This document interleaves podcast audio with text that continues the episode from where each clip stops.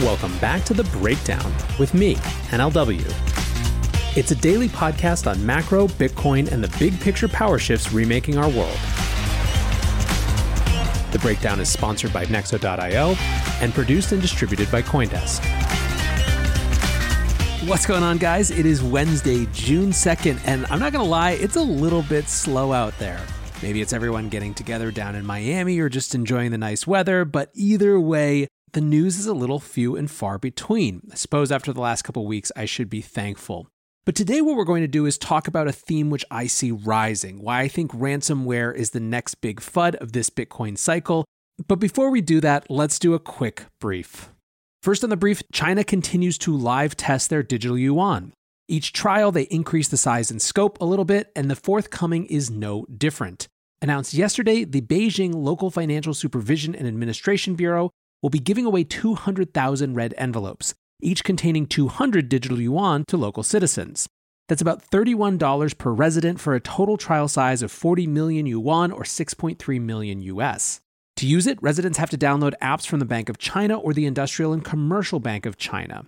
This is the second trial in Beijing this year. The first was 10 million yuan, so this quadruples the size. In total, China has now conducted 10 digital yuan lottery campaigns across 5 cities going back to October of last year.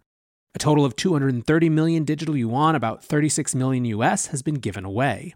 Now, a month or so ago, we got reports from some Chinese citizens that these early tests weren't particularly impressive, particularly in light of sophisticated mobile money like Alipay and WeChat Pay that they already use, so we'll have to wait and see if things have changed. In the US, meanwhile, the discussion of digital dollars continues, albeit at a relative snail's pace. Timothy Massad, the former CFTC chairman whose Bloomberg article on the Stable Act I discussed yesterday, came on CoinDesk TV and said that a digital dollar should be actively explored. He said that any digital dollar should maintain users' privacy because, quote, we're not China, and also suggested something that sounded a lot like my conversation with Jeremy Allaire from Circle at ConsenSys, where Massad suggested there should be more of a public-private partnership approach, i.e. some sort of digital dollar operating platform on which private companies could build applications.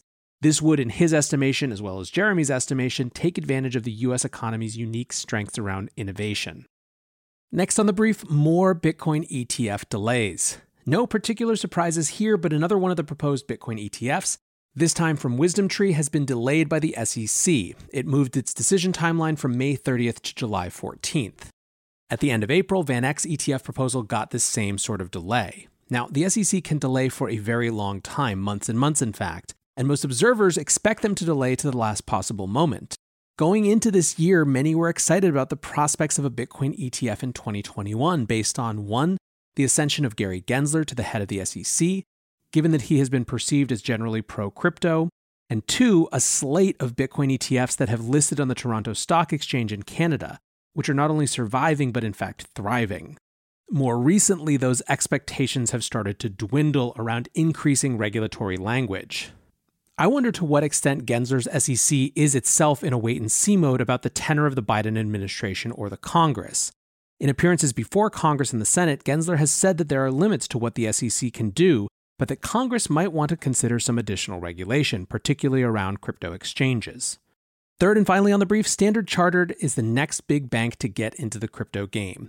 They're offering institutional crypto brokerage and building an exchange for UK and European clients. It's a new unit of the bank that comes as a joint venture between Standard Chartered's Venture Group and BC Group, who is the parent of Hong Kong-regulated exchange OSL. Here's the key quote from Alex Manson, the head of SC Ventures. "We have a strong conviction that digital assets are here to stay and will be adopted by the institutional market as a highly relevant asset class.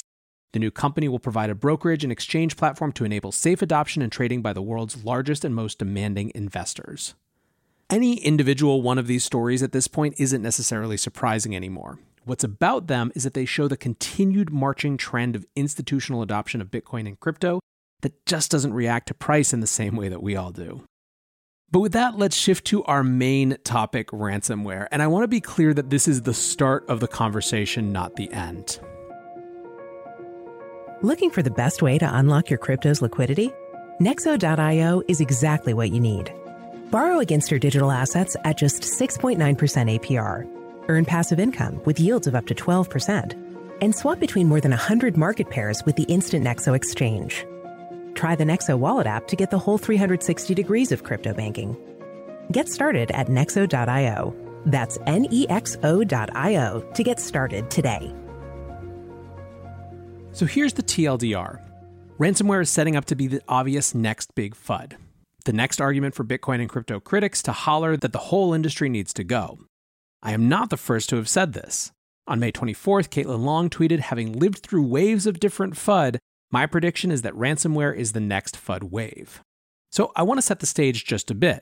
Why is this happening now? Hasn't ransomware been around forever? Yes, it has. What has changed is the profile of some of the attacks and the media's coverage of this as a distinct thing. The most significant event this year so far around ransomware was the Colonial Pipeline shutdown. In early May, hackers breached Colonial Pipeline's company's systems. When the company found out about the breach, it shut down other key parts of their system because it wasn't sure how extensive the breach was or how long it would take to get back online. Really importantly, this had actual significant impact on people's lives. Those images and videos you saw last month of people around the southeastern U.S. waiting in huge lines for no gas or filling up shopping bags with gasoline, that was all fallout from this attack. It later came out that the company had paid $4.4 million in ransom to get their systems restored. This kicked off a national conversation, and when people and media started paying attention to it, they started to see ransom attacks everywhere. On May 20th, Bloomberg broke a story that CNA Financial Group, a huge U.S. insurer, had paid $40 million in late March to regain control of its network. Then just over the last week, JBS, one of the world's largest meat production companies, came under attack as well. It shut down all operations in Australia on Monday and halted all cattle slaughter in the U.S. on Tuesday. Now, this is roughly 20% of the slaughter capacity in the U.S. for cattle and pork, so there could be massive impacts on both prices and availability. Then today, the Twitter account of the Steamship Authority, aka the Martha's Vineyard ferry, tweeted, quote, "The Woods Hole, Martha's Vineyard, and Nantucket Steamship Authority has been the target of a ransomware attack that is affecting operations as of Wednesday morning. As a result, customers traveling with us today may experience delays. A team of IT professionals is currently assessing the impact of the attack. Additional information will be provided upon completion of the initial assessment." As Bloomberg's Joe Weisenthal put it, quote, "Oh wow, now it's a crisis. It's one thing to hit gas lines and meat production, but now ransomware attackers have disrupted the ferry that takes people out to Martha's Vineyard." Around all of this, there is a rising chorus of voices saying that this should be the straw that breaks the camel's back and gets us to ban crypto for good.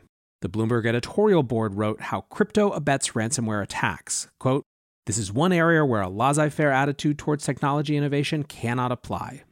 Then there was the executive director of the Global Financial Market Center at Duke, who wrote an op-ed in the Wall Street Journal called "Ban Cryptocurrency to Fight Ransomware."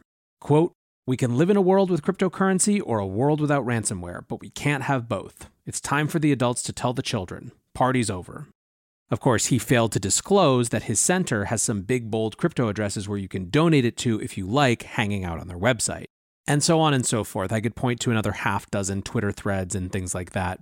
But the point of all of this is that this is patently absurd, and it's patently absurd for a couple reasons. First, and I don't know how to be any clearer about this, ransomware is an exploit of security vulnerabilities. To address it, it is those security vulnerabilities that must be addressed. Second, the discussion of crypto banning is particularly absurd in this context unless, for some reason, you expect that shadowy cabals of Russia-related hackers are going to respect a U.S. crypto ban. I don't know how this isn't clear. Perhaps I've been staring at FUD for too long, but it's just so insane that it boggles the mind. However, let's talk maturely, like adults, about the actual problem. And we can acknowledge that ransomware is a growing problem. A task force of security experts and law enforcement estimates that ransomware victims paid about $350 million in ransom last year, which was up 311% since 2019. I would also say that when we see things like the Colonial Pipeline, which is not just energy infrastructure, but I believe in many ways national security infrastructure, the targets of these attacks are growing more concerning. But we need to ask why. Why is it that these attacks are on the rise? To listen to the critics, it's entirely about Bitcoin and crypto, and I simply don't see that being the case, given that these technologies have been easily available to them for a decade now. So what else could it be? Well, part of it is that the expertise of attackers is growing. As the industry matures, it gets more professionalized, more skilled at doing what they do. Second, and I can't stress this enough, it's growing because companies actually pay the ransoms. Remember that old movie trope where the government will not negotiate with terrorists? Well, companies do negotiate with ransomware attackers. Melissa Hathaway was a security advisor to George W. Bush and Barack Obama and said that the average demand is now between 50 and 70 million per attack. It's negotiated down, she estimates, to an average payment of between 10 million and 15 million. And part of why companies pay is that they have cyber insurance policies to cover it.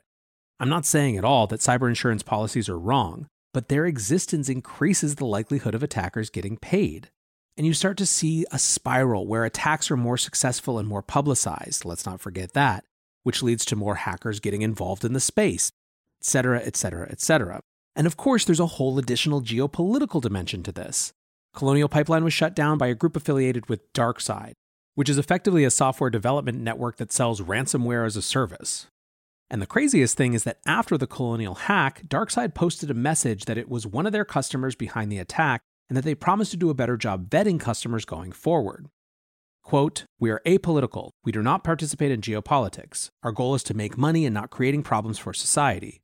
From today, we introduce moderation and check each company that our partners want to encrypt to avoid social consequences in the future." There is a reason they're making this statement. Many of these sorts of cyber attacks are connected to regions that have combative relationships with the U.S. A Reuters article on the JBS attack was titled, "U.S. Says Ransomware Attack on Meatpacker JBS Likely from Russia." A White House spokesperson said the White House is engaging directly with the Russian government on this matter and delivering the message that responsible states do not harbor ransomware criminals.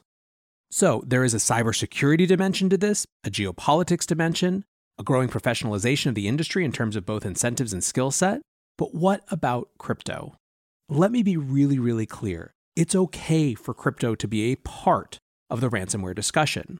The same openness, global nature, and permissionlessness that make it such a powerful tool for people fleeing oppressive regimes, for example, makes crypto good for these types of uses as well.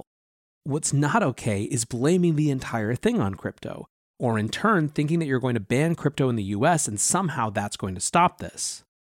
But I have some good news on that front. That same White House press secretary, Karine Jean-Pierre, explained that, quote, "President Biden had already launched a rapid strategic review to address the increased threat of ransomware to include 4 lines of efforts, including expanding cryptocurrency analysis to find and pursue criminal transactions.